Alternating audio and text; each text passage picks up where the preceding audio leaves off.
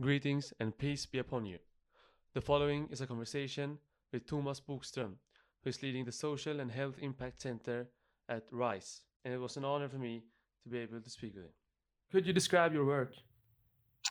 Yes, so I work with leading a small center at RISE called the Social and Health Impact Center. And our mission is to support the public sector and civil society in finding new ways of working with the preventative and promotive interventions to support well-being and improved welfare services in general for people. So we are trying to bridge organizational silos, both in terms of organization but also in terms of financing, and we're also finding new ways of measuring impacts and understanding needs and defining needs for different target populations. So if we just describe ourselves in a very short sentence, we used to say that we work with implementation strategies, finding better implementation strategies to make knowledge come to use in a better way. And to do that, we need to work in all these different aspects, both with financial models and interventions and other kinds of aspects of implementation. So it's quite a broad scope that we have. And my background is that I used to work with an organization called the Swedish Association for Local Authorities and Regions. And I worked there for almost 10 years, finding different ways to support local government in bridging different gaps in terms of prevention and early intervention. And we are basically building our center, our work on these experiences that we made during my time and my colleagues' time at this previous organization. So this is you can say that this is a continuation of works that I've been doing around social investment and about 10 years. Right. So I read somewhere that your previous work was very centered around mental health. So what would you say is the difference between your previous work at SQL and your work now at RISE? Yeah, that's true. It was focused on mental health, but the thing is with mental health and well-being is that this connects to almost every aspect of welfare services. So it is very connected to, for instance, educational outcomes, also employment, and in general how society supports people which in a specific time in their life course have a need for support in some way. So we took a very broad scope of mental health.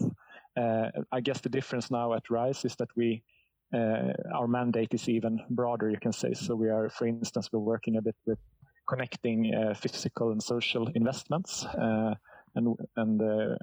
trying to see how we can bridge those different traditions. For instance, when you work with city planning and sustainable city planning, which is a very popular subject nowadays, so I guess we have a maybe an even broader scope at RISE, but mostly I would say that we are working quite similar to what we did at Salar.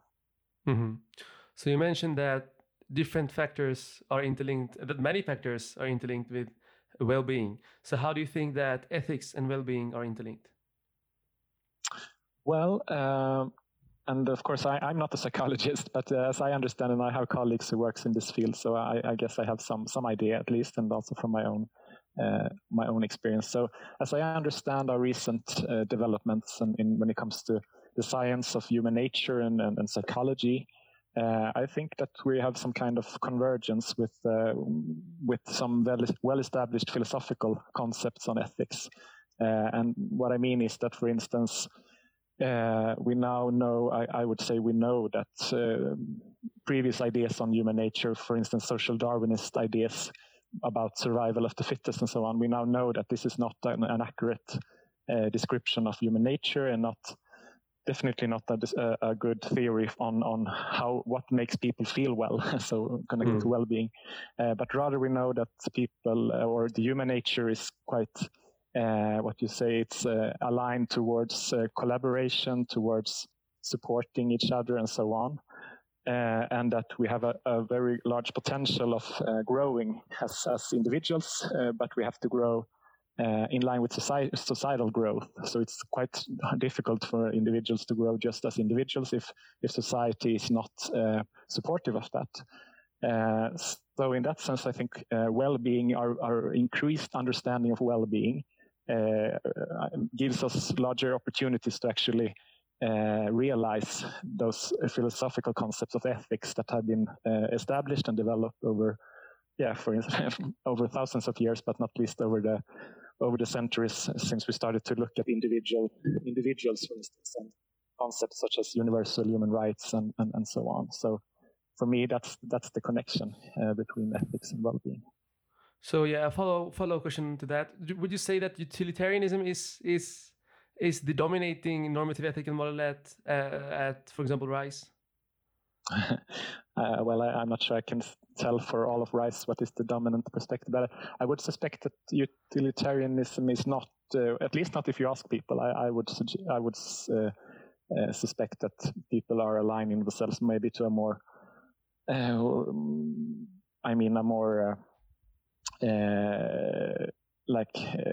respect every person's individual value and not make these kind of utilitaristic calculations, if you say so. Mm. But of course, if we look at policy and societal developments and so on, of course, there is a strong component of utilitarianism as well. So maybe we have some kind of combination between those two perspectives. Right, but when you're going to measure the success of an intervention or a policy or anything, do you have? So I attended a talk, I think it was organized by Effective Altruism, and there was a book that was discussed. I think one of the authors was Toby Ord. Anyhow, the message of the book was that organizations should establish like a spreadsheet where they give different weights to different normative ethical models. So, for example, they would give weight 0.8 to utilitarianism, 0.1 to virtue ethics, and so on. So they gave different weights to different normative ethical models, and then with that, they calculated how good an intervention would be. Do you think that? What do you think about that way of quantifying ethics, the ethical implications of policy? Well, I guess that's something you have to maybe think deep on. But spontaneously, I think it could be a good idea, because I guess we oftentimes in our public debate find ourselves a bit trapped in, on the one hand, wanting to really only consider like the individual situation. So, for instance, in the corona debate, we of course we have a large focus on all these persons, not least elderly persons who have actually died from corona disease. And at the same time, we have this, knowledge or realization that we also have to take some kind of utilitarianist considerations, for instance, between lockdowns and so on, and other societal impacts of only trying to minimize the coronavirus. So, and sometimes I feel that it's very hard in the debate to acknowledge both these perspectives and not polarize the debate. So, in that sense, I think it could be good to just be very explicit that you have both these, for instance, and maybe you have other ethical perspectives as well, of course. So, to try to make them explicit as a good base for discussion, rather than have them implicit and trying to avoid maybe taking both these into consideration. So yeah, why not? Maybe it's not possible in all circumstances, in all interventions, but if it's possible, I think that could be an idea, of course. Yeah. So when determining the weights of these different models, you would need, I don't know, some kind of a meta-ethical grounding as well. So you need to know, for example, is there any variable that you can pinpoint and say that, okay, this we should maximize? We'll talk about this a bit more in depth later, but is there any currently, is there any variable that you have as a reference when it comes to these questions? I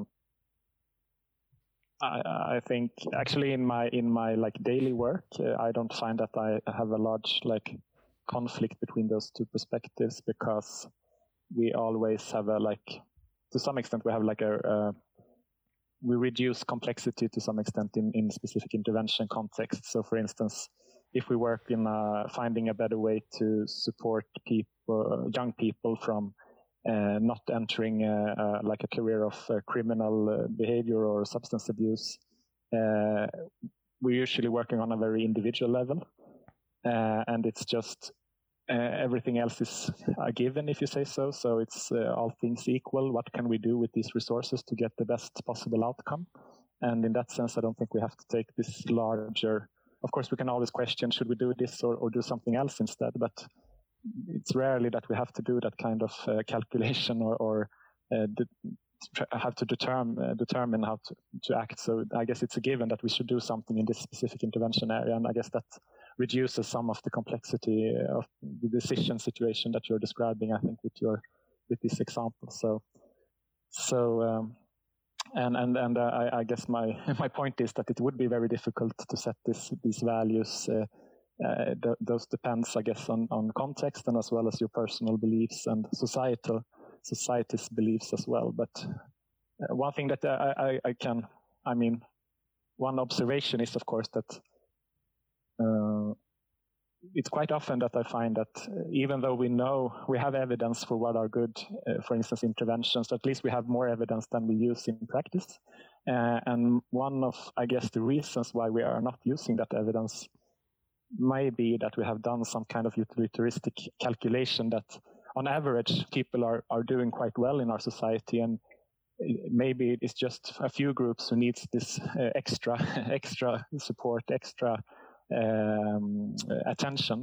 And one of the reasons why we haven't done that is that we are actually implementing some kind of utilitaristic perspective of, for instance, boosting the middle class or something like that. So maybe there is some underlying utilitaristic assumption actually allocating resources in our society at this point. So, but that was more like a speculative observation as you raised this issue.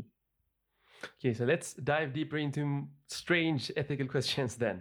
Okay, so do you think that a child can be programmed into liking, for example, burning himself?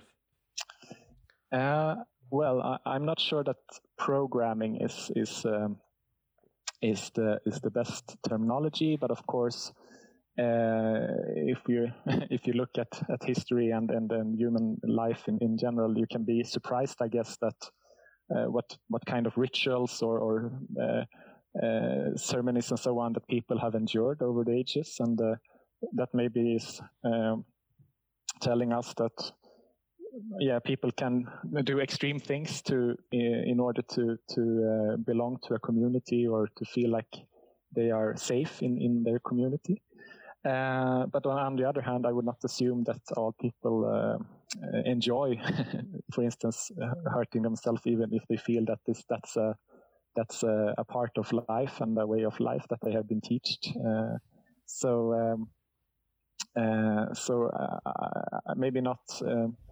I think you can teach people to do a lot of things that can seem very extreme or even not beneficial for the person involved, but I wouldn't say that they enjoy it for that reason. In general, if we just think about self-harm, I would say that we know that these are more signs of great distress and anxiety, even though they are a strategy which can be give people some momentary relief from pain or suffering. So, I would be a bit hesitant to say that a child can be programmed into liking that kind of self-harm. Right. So it seems to me that yours, from a utilitarian standpoint at least, that you think that children's moral values aren't unlimitedly bendable. But the central theme in your work is well-being. So when defining well-being, so you said that you can kind of get them to do something in different circumstances, but they would not genuinely enjoy, for example, burning themselves. So if you would measure well-being and a child would be burning him or herself, and that would, you know, seemingly enjoy it, but then not genuinely enjoy it. If you would estimate their well-being in your work, would they be deemed as experiencing well-being or not? I don't know if my question makes sense. Well, I think I understand what you are seeking, and maybe because I have been thinking about, for instance, when we talk about well-being and connected to health in general, and we all know that smoking is very harmful, and still people enjoy smoking to some extent. So do that mean that society should prevent people from smoking, even if their well-being is reduced? Is this a kind of similar, thought that you are? Yeah, exactly. Yeah, and I think that's actually. That is a very relevant question, and for all of us who works in some extent with some kind of social engineering, which is what everyone, I guess, in the welfare sector is doing.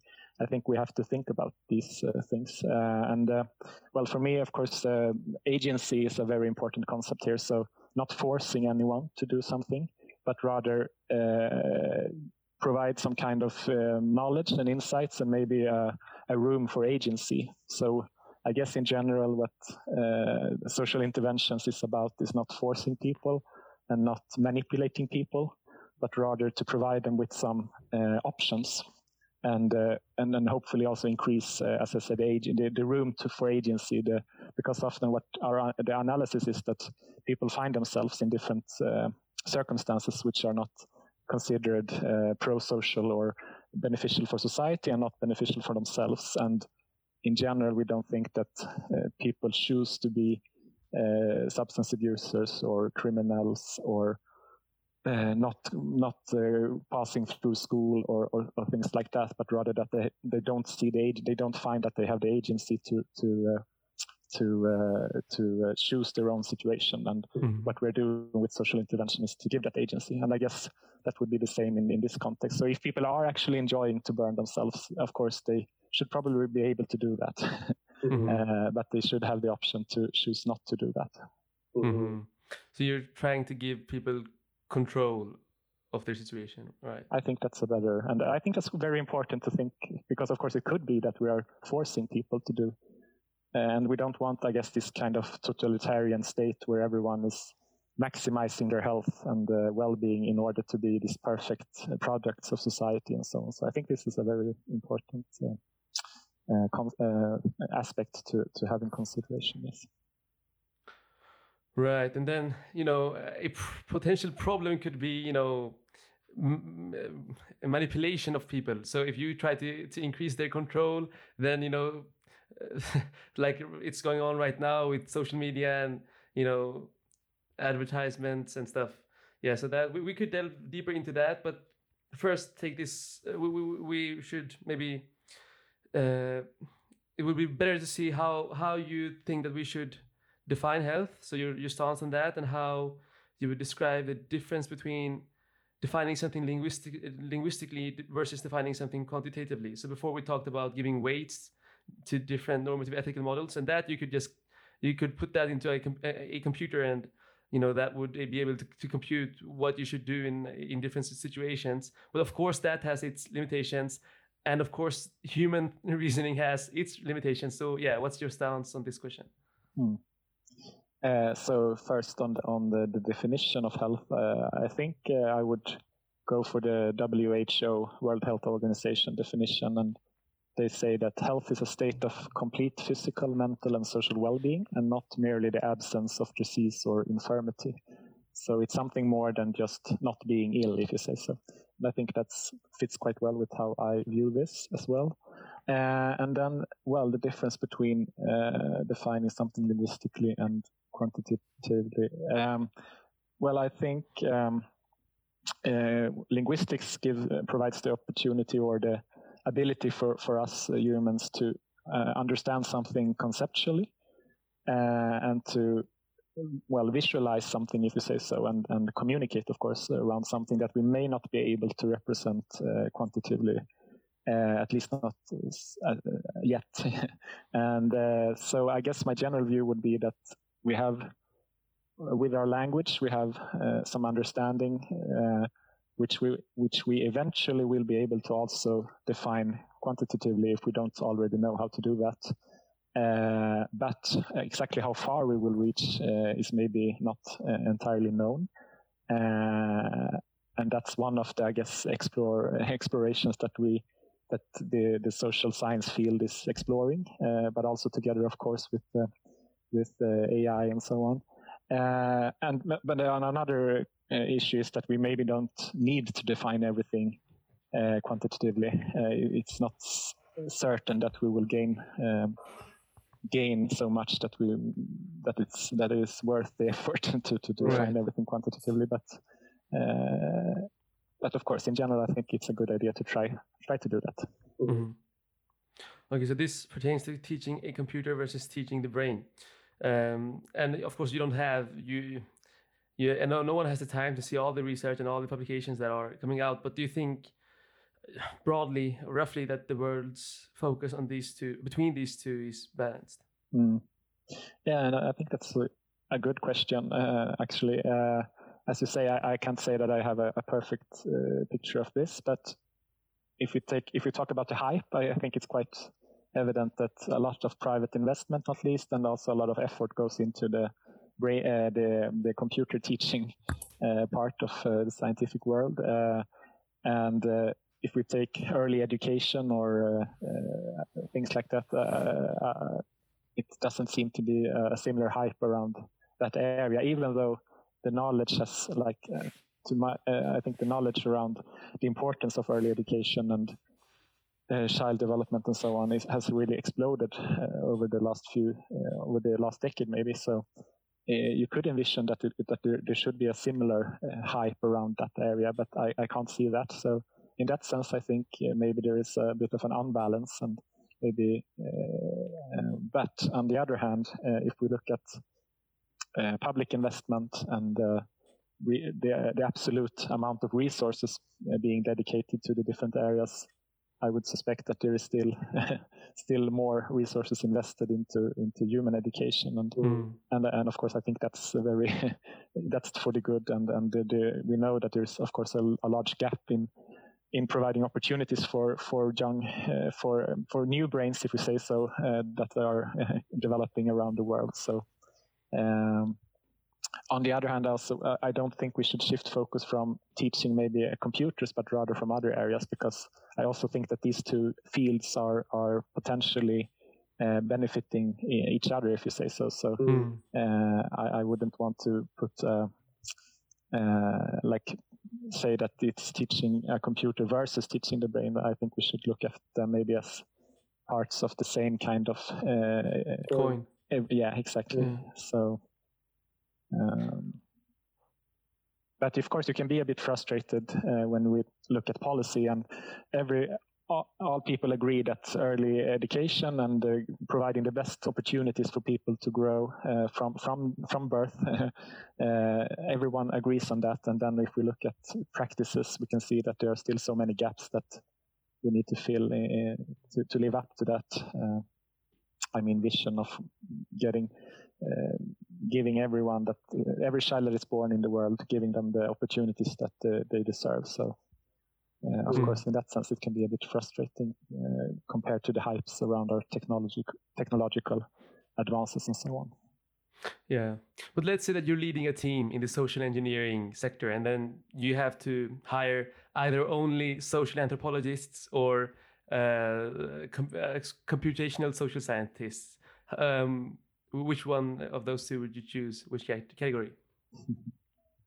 Well, if you force me to choose between those, I think I would, at this point, actually, I would go for the anthropologist, because there's so much in the practical world that we need to work with. I can be a bit surprised, and my team, I think, is a bit surprised about how much effort we have to put into the I mean, very practical circumstances. How do you actually deliver a good intervention? How do you actually change people's behaviors, or how do you make the desire to work in a different way compared to what you're used to do, and so on? So in that sense, we need the anthropologists to work with that. And from my experience, the computational people are not as interested in this, I mean, human interactions in that sense. So yeah, because of that, I think I would have to answer like that. But as you may suspect, I would prefer to mix between these different professions. Mm. So you mentioned that the practical implementation is the hardest part, or a very hard part at least. So can you give some examples of the concepts that this question revolves around? So behavioral economists, they often talk about like nudging and numbing and all of these things. Are you using the same terminologies, or are you looking at it in a different way? We are, I guess, to some extent looking into the for sure behavioral economics, but maybe we're thinking on more levels than the typical nudging perspective we do, because as I understand nudging, it's quite focused on the individual behavior and maybe the target group behavior, if you say so. But from our perspective, we are working at least as much with structural issues. For instance, for a local authority who are supposed to work to implement a new intervention, or a collaboration between a local authority and a third sector organization, and how do we make them work together in an effective way? So, but if you use nudging on both a structural and organizational level and an individual level, then yes, I guess we're doing some kind of at least assessment of what are the levers that we need to pull and so on. But maybe it's a broader perspective, and trying to think about all these different levels of an organization that need to work together in order to actually make a real change, and a persistent change, not only like a nice project, but something that lives on after. For instance, we from RISE have been working with the organization and so on. So I guess this is quite telling about the practical difficulties that we have to take into account all these different levels of an organization, and different professions, and politics, and public servants, and different professions, and so on. So that's, I guess, is the complexity of actually delivering or promoting social interventions. Mm. Right. So earlier we touched on computation, and pertaining to that we have math. So math is a language, and languages are languages, and you would, many things that we consider just fields of education are just languages. So are we always learning new languages, or are we ever learning anything new? And the follow-up question to that would be, what does it mean to you to learn something new? Yeah, and I guess this is also a deep question, but I guess for me at least, I think of language as something that we use to open up new worlds to some extent, both conceptual and empirical. And I for sure think that we are learning new things as both as like a species and as individuals. And I think it's quite fascinating also that when you get new parts of language, like new terminology or new definitions and so on, you can quite often find that you get a better understanding of something that you're already quite familiar with. So I think that's a strong evidence that language is very important, that it's not only for the unknown. It's language can also really help you with things that are quite well known, but where you have maybe didn't have the right kind of terminology or concepts in order to understand it as well as you do when you get some new language from reading a paper or discussing with a colleague with a different educational background and so on. So yeah, I guess this is what I think about when thinking about this question of language. So you mentioned that it may not be very, very worthwhile trying to quantitatively measure well-being. So when it comes to Well, sorry, but I didn't actually mean that. I just said that not everything is necessarily worthwhile to define quantitatively, but I'm sure that many aspects of well-being is something that we should definitely try to measure, and I have some good hope that we will be able to do that as well. So. Right. But so now we're speaking about languages. So do you think that it would be worthwhile to try to construct a device that would, instead of, natural language processing is quite trendy right now. Do you think that it would be, good to, construct a device that could transfer emotions directly without any need for a language or such? Yeah, potentially. I guess that could be useful, and I guess the purpose would be for some kind of. That the purpose would be to raise some kind of awareness or interaction between different people or circumstances, and of course, in some aspects, I guess humans are maybe better at understanding stimuli, which is not language, which is not defined in that way. So, I guess that could be one reason to try to find new ways of communicating or signaling or describing well-being. I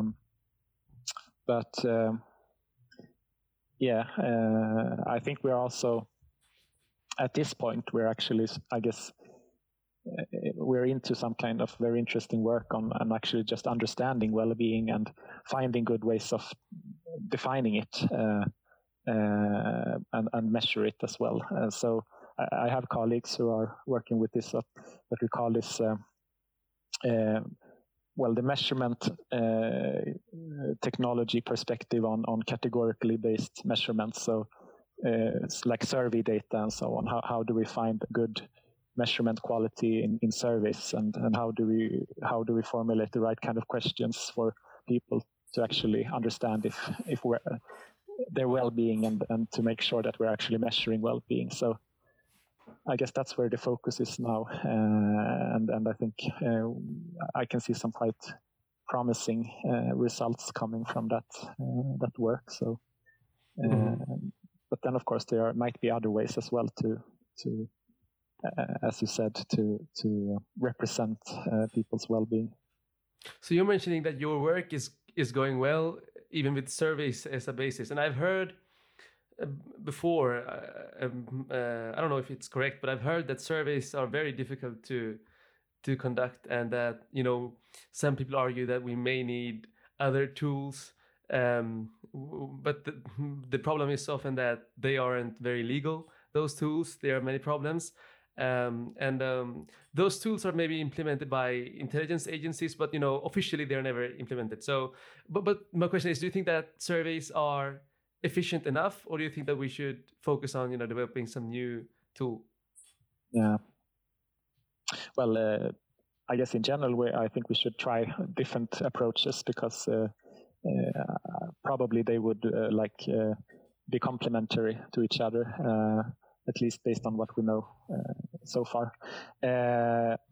I think one of the interesting learnings for me as I started at RISE is that before that, I think I was quite skeptical towards service in general, and I wasn't really aware that you could use the right. It's very hard to know if we're actually measuring what we want to measure. But as I've been introduced to this field of psychometrics and measurement. Measurement techniques around service, I guess I'm much more optimistic that we can actually find good ways of working with service, because the psychometric statistical models allow us to, for instance, filter out what are personal variants and what is more connected to the object that we want to measure, for instance, mental health or abilities to perform some kind of task or whatever it is that we want to measure. So I'm more optimistic, and I've seen some quite interesting results from my team and from my colleagues. So But of course, then there are other practical circumstances around service. So how do you get people to actually answer service, and how do you find the most efficient ways? Of course, with apps and so on, we have some new kind of tools which are probably beneficial for that. But still, I guess that's a question. So, well, lead it to your comment. I think, of course, there is also reasons to try to find more like direct measurements and maybe, as I think you are heading to, more like maybe biomarkers and other kinds of inputs for measurements. So I don't think that these are like standing opposed to each other, but at least at this point, they are more like complementary approaches. Mm. Okay, so you mentioned that you have gotten good results from the surveys. So to which extent, I don't know if you've, of course, your surveys are not all-encompassing, and you know they don't measure the whole of Sweden, maybe, or maybe they do in some cases. But to which extent do you think that Swedes are experiencing well-being today? Well, I guess the data that I have seen suggests that in general Swedes are experiencing quite good well-being. A lot of people are a large proportion of the population are situated, if you say, on the upper half of the spectrum for the measurements that are out there at this point. And that's also a problem from a measurement point of view, actually, that too many people are going into the threshold, like the maximum amount of well-being. So it's very hard to measure variation in the upper part of the distribution. So that's actually one sign of that our current measures are not good enough. But anyway, so it seems like most people are having quite high well-being, but of course there is a very significant variation, and there are still a large proportion of people who are not experiencing great well-being, and I guess we suspect, and also for this discussion, it's quite useful to think about two concepts of well-being. So usually we talk about the hedonic kind of well-being, which is more like enjoyment, pleasure, and those kinds of well-being. And then we have like the eudaimonic well-being, which is more about meaning and purpose. Mm-hmm. And if you think about society, I guess, not least, people might be struggling with meaning and purpose, that not every life situation and not every kind of occupation and so on gives a lot of room for feeling meaning and purpose. So I think that's one of the struggles in our society, also connected to social media and our ideas of how you should be able to live and expectations of life and so on. That can be a bit challenging, of course, when it comes to meaning and purpose. When we look at enjoyment and pleasure, I think general the situation in Sweden and the living standards and so on, I guess, provides for people that most people at least are able to have fun, if we say so, even though, of course, that also varies quite a bit with your social situation and so on, but still. Comparable to the rest of to many other countries and so on, I guess the hedonic parts are a bit easier maybe to fulfill in Sweden. Right. So you mentioned that there is some maximum threshold for the well-being that you measure. Where does that problem stem from? Well, it stems from how you ask questions in your service to some extent. So if you don't have a right kind of what you can say is question difficulty, or how difficult is it to like fill out max give the highest possible answer to a specific statement in a survey, then you might, if that's if that difficulty of the questions are too low, then too many respondents will hit this upper threshold.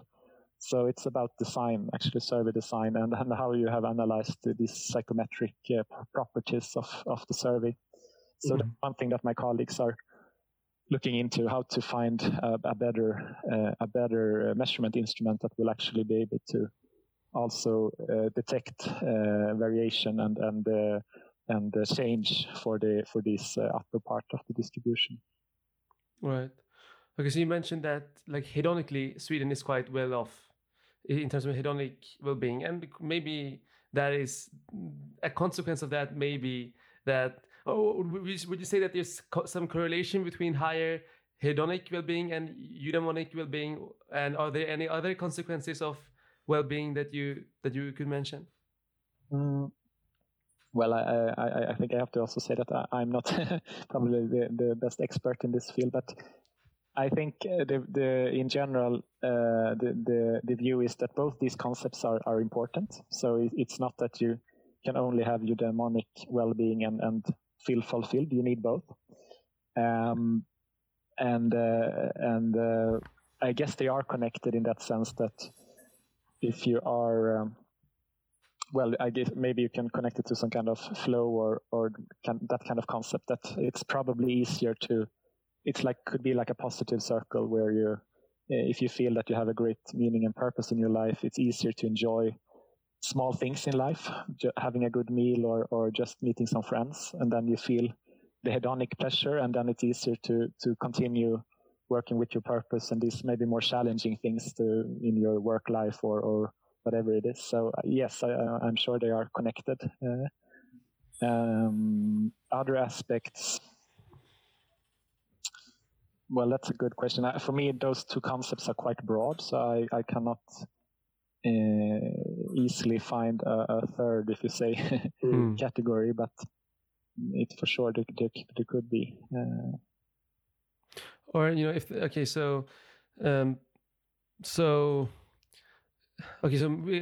move on.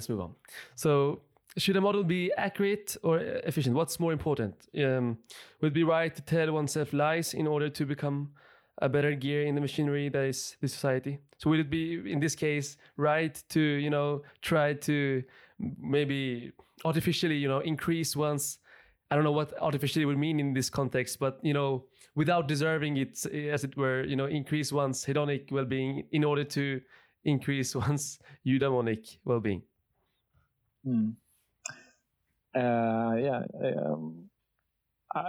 Starting with the first question, I think models should ideally be both accurate and efficient, but of course there is some kind of balancing that we are working with most of the times, and finding that balance, I think, takes up quite some amount of work. So efficiency for me at least maybe is my number one priority. Usually, because there's so much we have to do, and it's so easy to get stuck in details of perfecting your model. I don't generally think we should be telling ourselves lies, not even for the benefit of society. And I'm quite optimistic in that way, that I think humans, in general at least, have a good capacity to both be very self-aware and self-reflecting. And individual beings in that sense, but still, actually more, as such, they are also more capable of contributing to society in a positive way. So I would find that approach much better, and actually, I think that approach is also much more beneficial for society, even though we might not historically have always arranged our societies in that way. Mm-hmm. Yeah.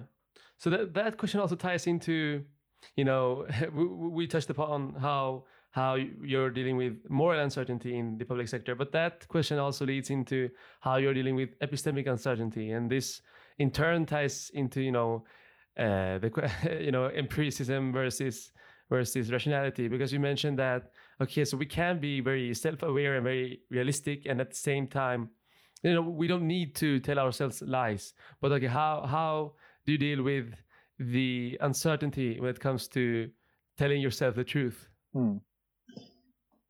Yeah, I guess it's a really good question. I guess it's also, quite often you suspect that people have a very different acceptability, if you say so, about uncertainty. So it seems that for some, uncertainty is more uncomfortable than for others. But still, I think the best approach is to accept uncertainty and then work with it in as aware, to be as aware as possible around uncertainty and how that affects different situations. How public sector deals with these issues? Well, I think it's quite hard to give a general answer, but in general,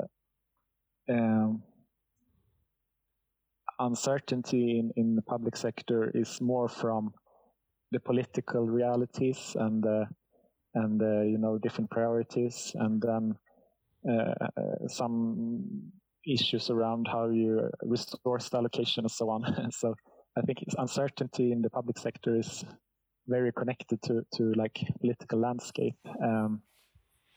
At the same time, I mean, I find that there is a very strong sense of purpose and like meaningfulness that we have professions in the welfare sector, for instance, teachers and medical professions and social workers and so on, which are really, I mean, they have a kind of ethical code in their profession to really support the clients that they work with, whether it's children in education or it's social service clients or people in healthcare and so on. So I think that's there you find a very strong commitment and a very strong idea of what is the purpose of the work and of the why the raison d'être, if you say so, for them who works in this sector.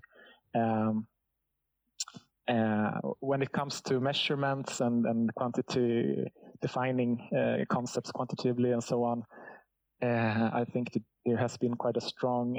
Well, it's very different actually between the different professions. So, but if we take the educational and social sector first, there has been, I guess, a tendency to look more at holistic concepts rather than being very precise and specific in measurements, and not going the, like, if you say, the biological way, but rather the cultural or environmental way in describing why people respond in different ways. Whether in the medical professions, of course, we have a much stronger focus on the medical and finding precise medications and the medical interventions. So actually, that's one interesting aspect of the public sector, that all these different perspectives are very evident, and they are not always possible to bridge. So I think many of the issues that we're dealing with, when it comes also to these implementation problems that I talked about before, is actually to some extent connected to these different approaches and perspectives that are working side by side in the public sector. So I don't know if this is if this answer is if you can follow me, but I think there are some interesting aspects here. And but I hope that some parts of what we are doing is actually providing some kind of ways to deal with, for instance, the epistemic parts that. Well, there are actually some things that we can know, that we can measure. But of course, that doesn't mean that we know everything once and for all, but rather that this is knowledge that is constantly evolving and is getting more and more, established and maybe fine-tuned, if you say so. So I guess that's also connected to how we look at evidence in general in this field. So you mentioned before that some people are more comfortable with uncertainty and some people are less.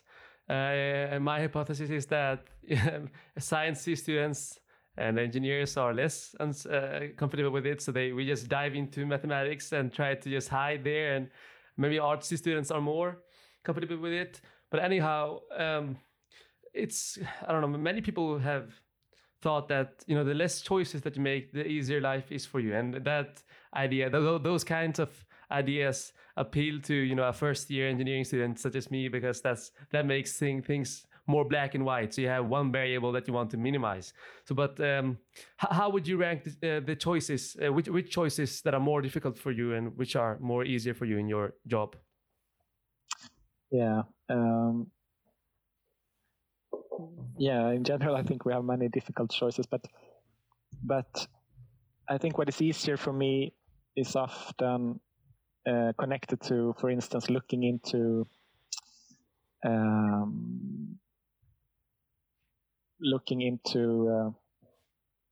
choosing like on an intervention level or an individual level. It's oftentimes easier to address, for instance, looking into the research and finding some kind of strategy on or idea of what is the most promising intervention in a specific area. That's usually a bit easier.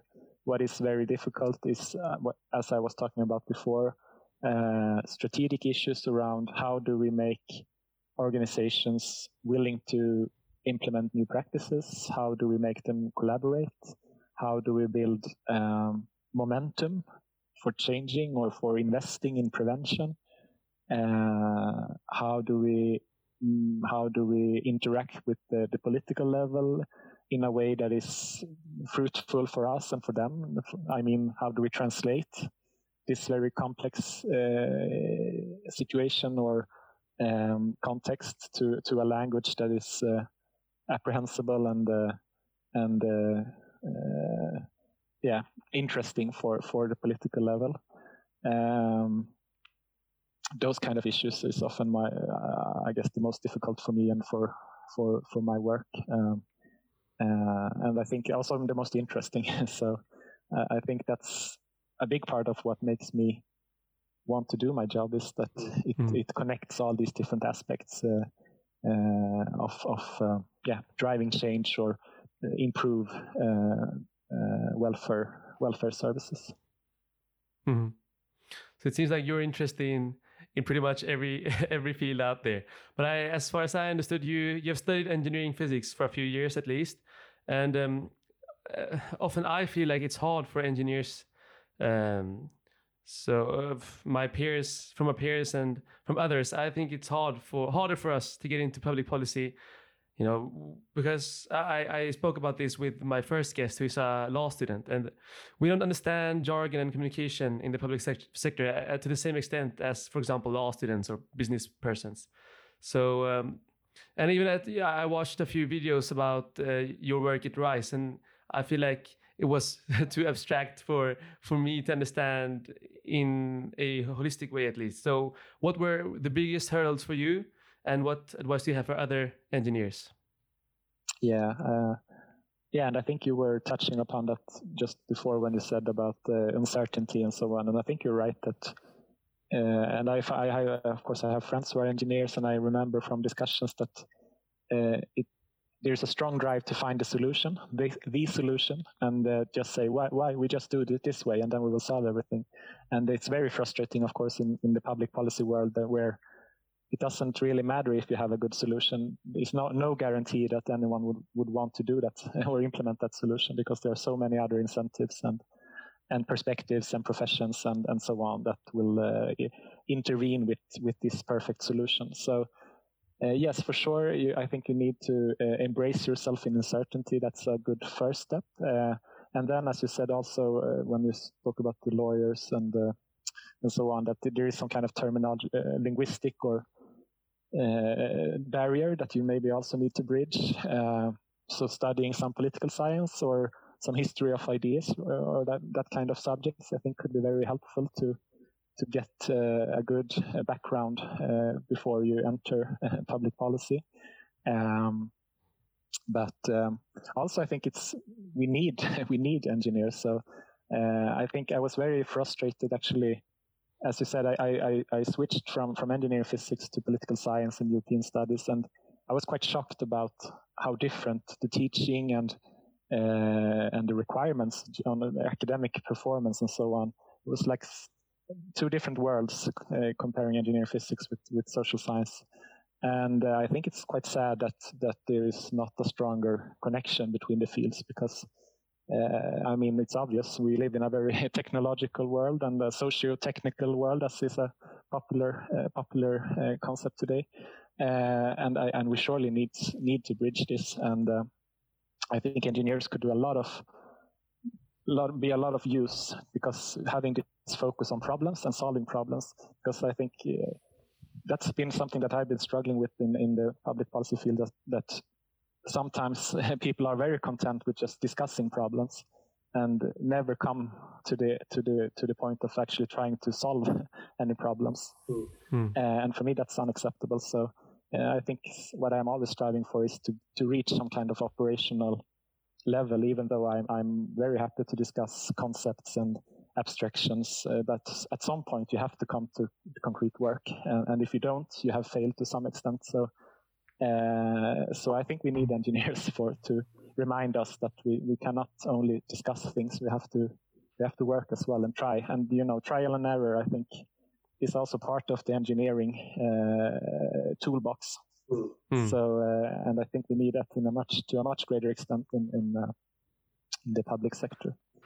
I don't know if I gave any concrete advice, but the most basic one, I guess, is to accept that engineering is very good, but you need some other subjects as well if you really want to have a good background. So some political science, some philosophy, some history of ideas is a very good way to broaden your knowledge, I think, and gives you a good start into this world.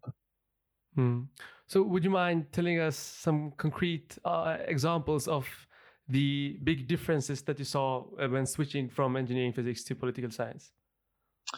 Yeah, well, it's many different things, but for sure, the expectations of academic performance and how we are supposed to learn your subjects. I mean.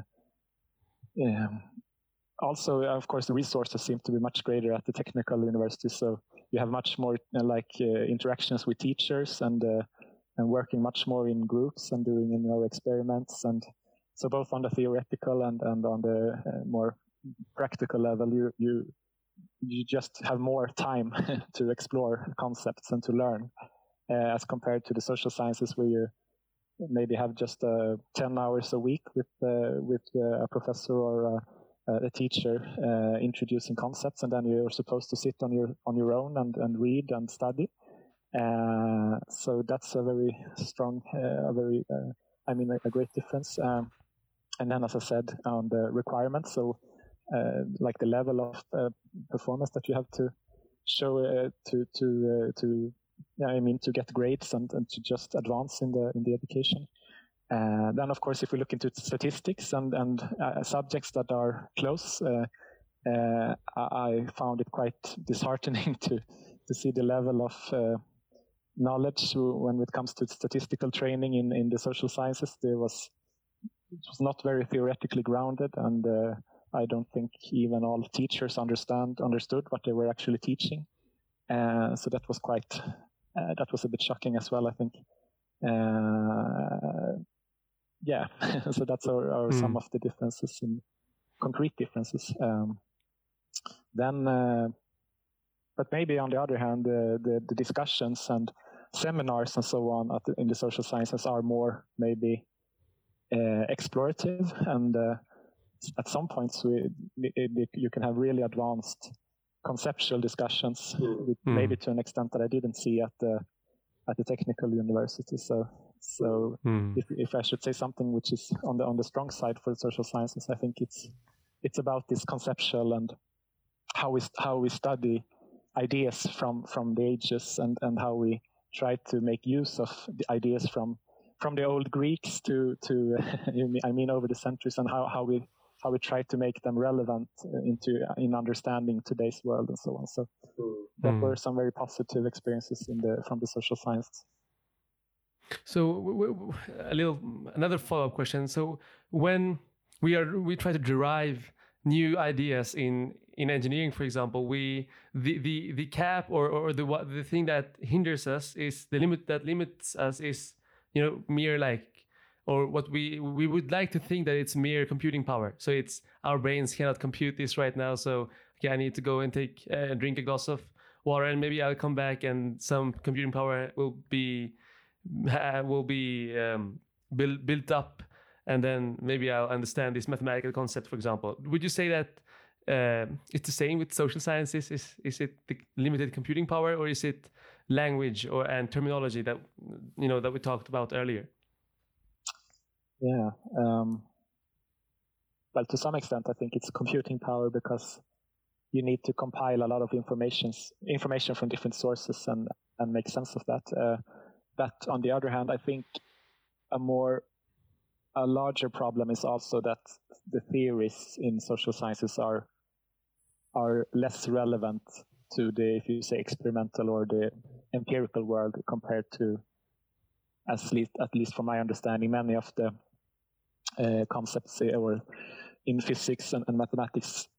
Of course, there are many things that you cannot work with experimentally, even in that field. But if we look at the big models of explaining the universe, or the large scale and small scales of natural science, I think physics and natural science have come much farther in having models that are more connected, maybe, to the fundamentals of reality, if you say so. If we believe that, of course, that's also open for discussion. But I think social science is not as developed theoretically in that sense. So at RISE, you've got a lot of interesting ongoing projects.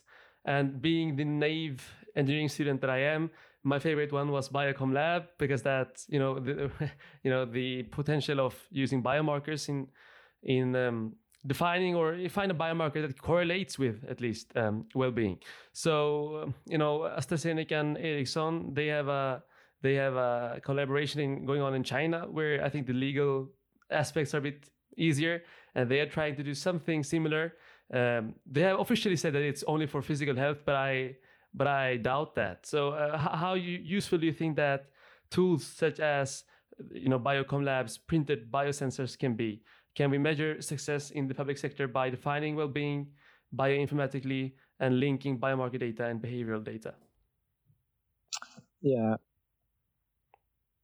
I guess in our sci-fi future, may very well be possible to do that. If you want to start at this point, I guess you would have to try to align with the most recent knowledge on the human mind and psychology and well-being, and try to see how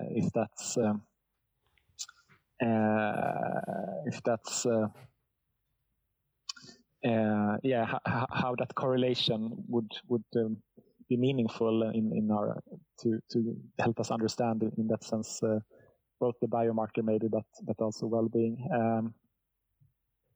And I guess you would meet some skepticism from the field of psychology and so on in trying to do this.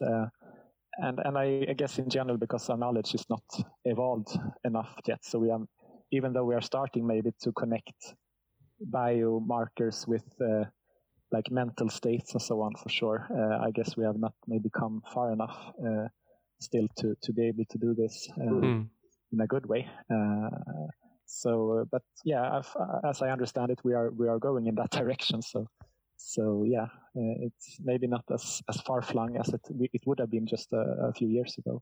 And then, of course, there are the ethical and other aspects of this kind of work. But from a pure scientific perspective, I guess we are maybe approaching that way. Would you say that the biggest challenges in implementing, this concept would be the mathsy side of things, would pertain to those, or to the more artsy or legal or political side of things? Probably both, but I think one very important aspect is that, and I think we have been talking about this before here as well, but there's not such a clear link from decision making at the institutional level down to individual interventions and individual impacts, if you say so. So the feedback loops and so on are not there, and that means that to some extent it doesn't matter how good data we get, because that doesn't mean that we will have. That would affect decision making to a large extent anyway, because there are so many other circumstances that are taken into consideration.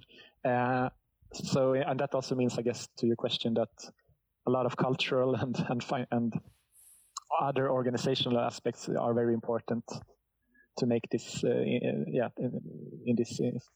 connected to this issue.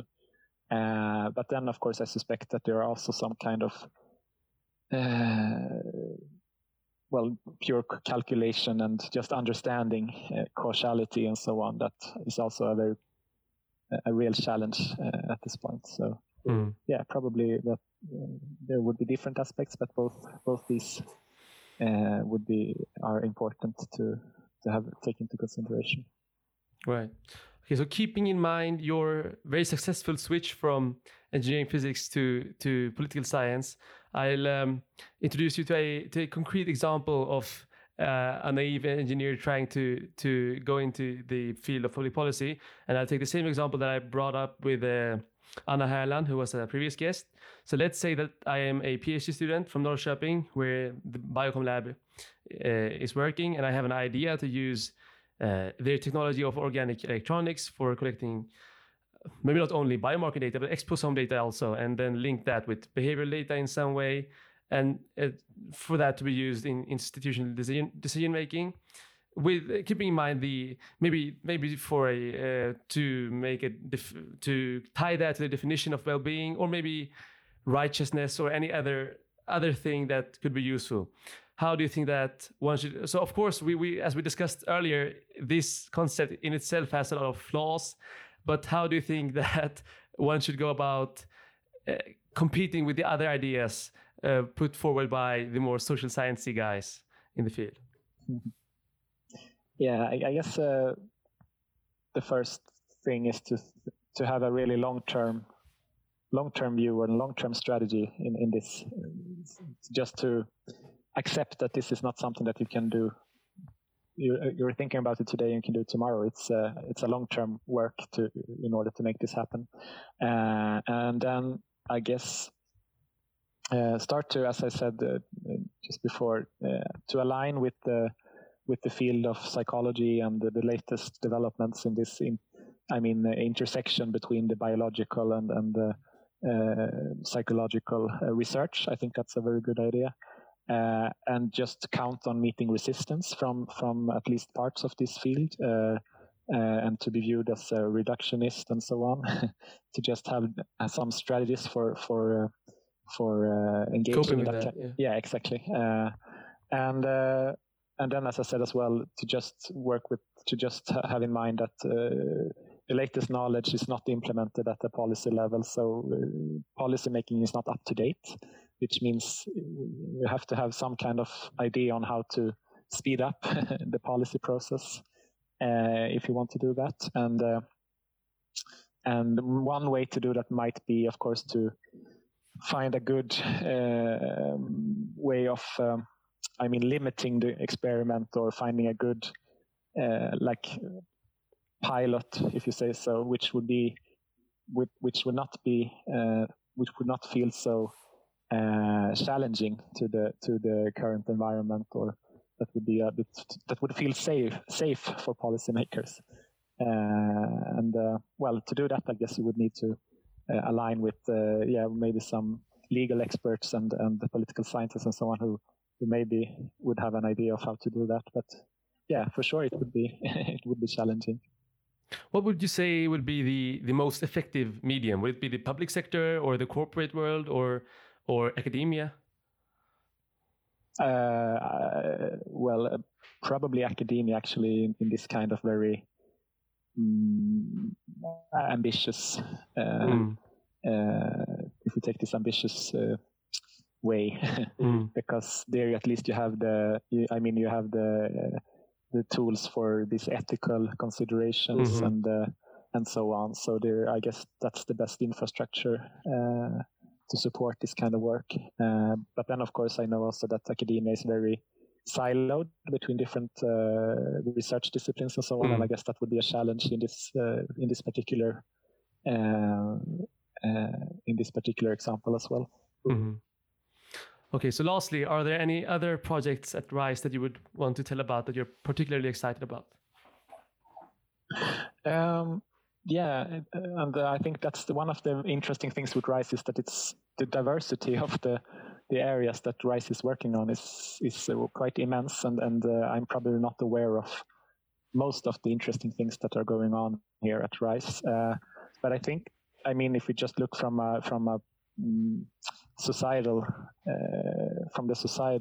aspect, I think RISE does some very, very important work on, for instance, this transformation to a more sustainable transportation system and sustainable, like